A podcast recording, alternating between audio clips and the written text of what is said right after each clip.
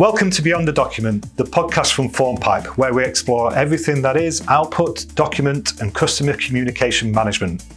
Now, this episode is a little bit different because I'm joined not by one guest, but three, and they're all fellow FormPipers. We're currently sat in person in FormPipe HQ discussing product plans for both next year and all the way up to 2025. So it seemed like a great opportunity to create a podcast around that subject, a little bit more of an internal focused episode.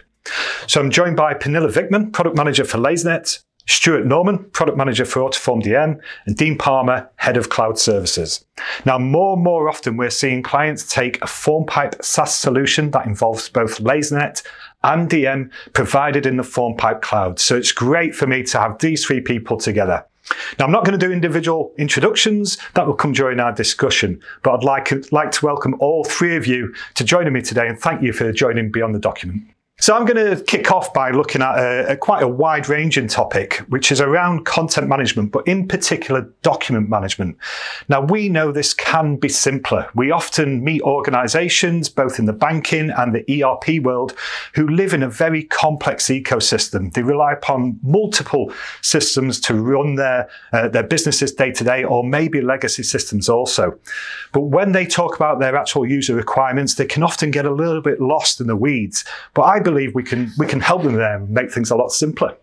Yeah, I mean, I'll be honest with, with, with, you, Ben, with all the customers that we talk to, and when we actually start to kind of really drill into things, we find out that there isn't anything terribly kind of unique or special about each of these different kind of use cases. It's just there's a lot, a lot of them. Um, so it's really just about getting the the documents um, in in the right place, archiving them easily, and, and, and, making them accessible. So as as you know, we have our integration with LaserNet, which covers off kind of a lot of use cases for getting the documents archived. Um, we've got our kind of up and coming um, doc import module, which we're on like the fourth phase of now to help for external documents, and then of course accessing the documents and where our APIs come in that we talk about with a lot here at um, FormPipe Towers um, um, around yeah getting the documents into the right place for people to be able to access them throughout all those different you know internal systems that they have. Yeah. Brilliant. And, and, I think one thing that we try and focus on, all of us, is that we try to get the, the client or the partner that they're working with to just tell us their requirements. Yeah, to talk us through what systems and, and content types you have. Would you agree on that?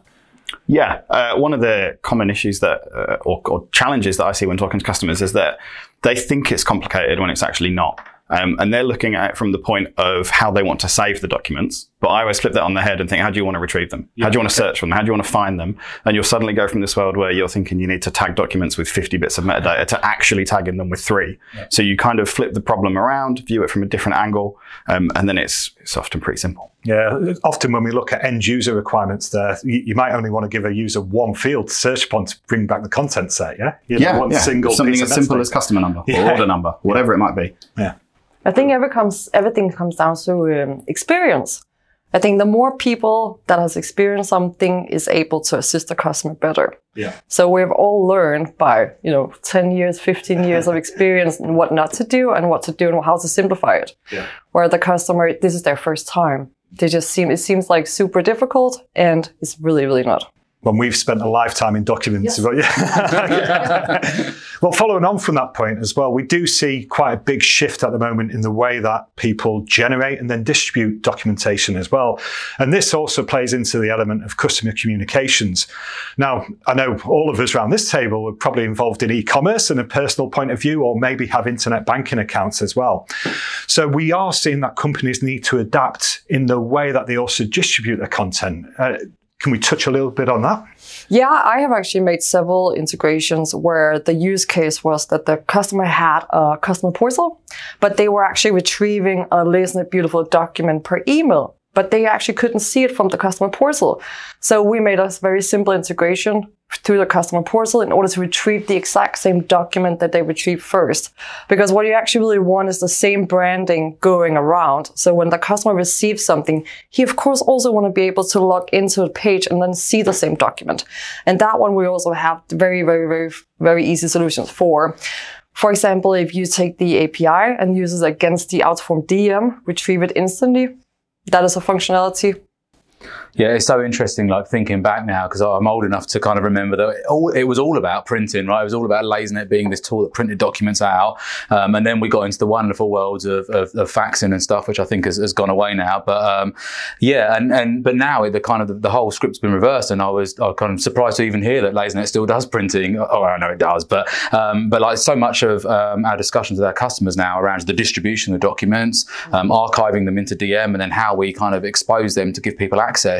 Um, and um, yeah, thankfully, like printing's becoming yeah a thing of the thing of the past. Yeah. Yeah, there's there's a lot more discussions about data rather than documents now. Um, Yeah. So you often get a place where you know you think about e-commerce, like you said, Ben. Um, you log into your account to see what you've ordered or where your order is. You're not actually looking for the document. You're looking for the metadata: order date, order number, shipment status, fulfillment, whatever. That's all coming from some kind of document store that you could see the document if you wanted to, but the data is the real thing, and it's presented in a unique way per business case. And, in the likelihood is people, your end customers, will be doing that on a mobile device as well. You know, not everybody's sat down on a terminal anymore. Yeah. No. Okay, and with, with that in mind, then, we, we need to also help our customers to acknowledge that every communication that does go external is a chance, it's a touch point. So it's a chance for them to promote themselves, promote their services or their products as well. And we're seeing this more and more when we talk to uh, our clients and our partners as well about the way that they want to make the most out of that ability to communicate. I think what people forget is the the the, the end customer. That means our customer's customer. They are looking at this document if they have a chance. And they only mainly do that with the invoice. So the invoice, for example, is the only document you actually use. You need to look at either reference number to pay it or to look at, like we said before, the date or what it was that you're looking for. And that means that if you have a marketing perspective for that one as well, which means that you can put up a picture, you can link to a related product that they could actually also buy you have all the functionalities within our products to kind of link those things together and then have a way stronger because people actually looking at this document.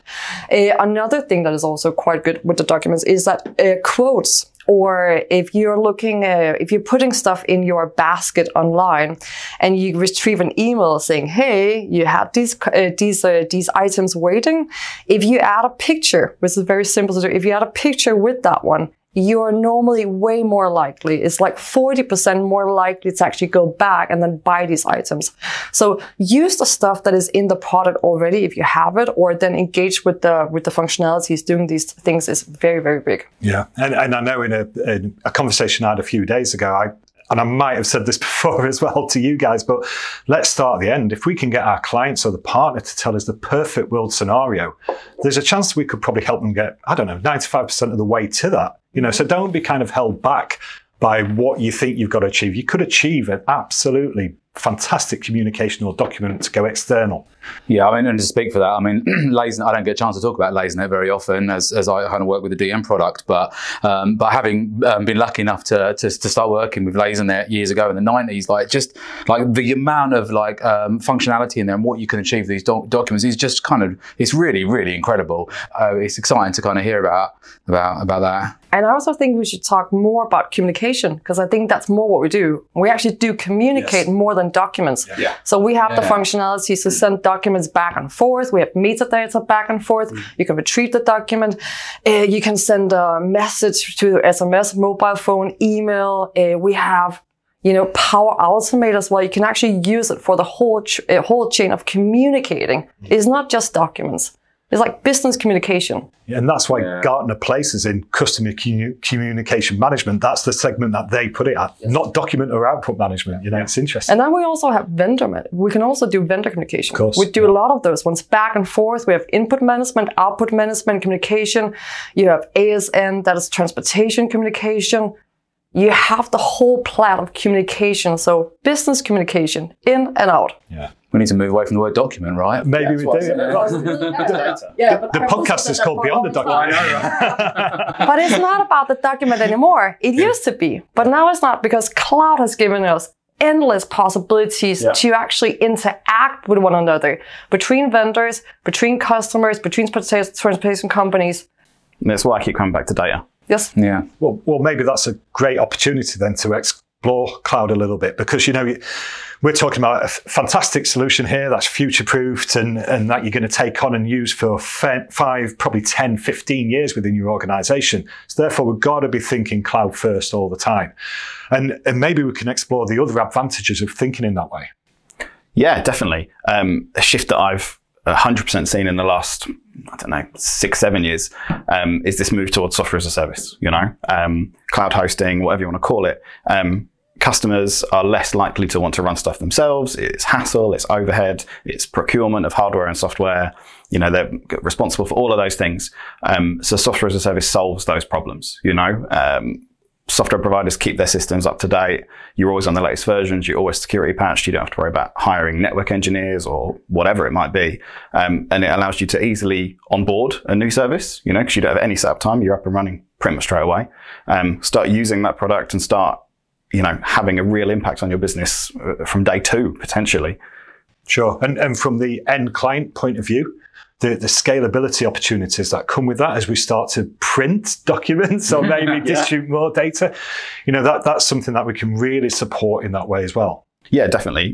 Because uh, you're already kind of running in the cloud. Um, it's easy or super simple to integrate with any other cloud-based provider, whether that's email, print, SMS, um, whatever it might be, some kind of digital uh, communication method, signatures, all kinds of stuff.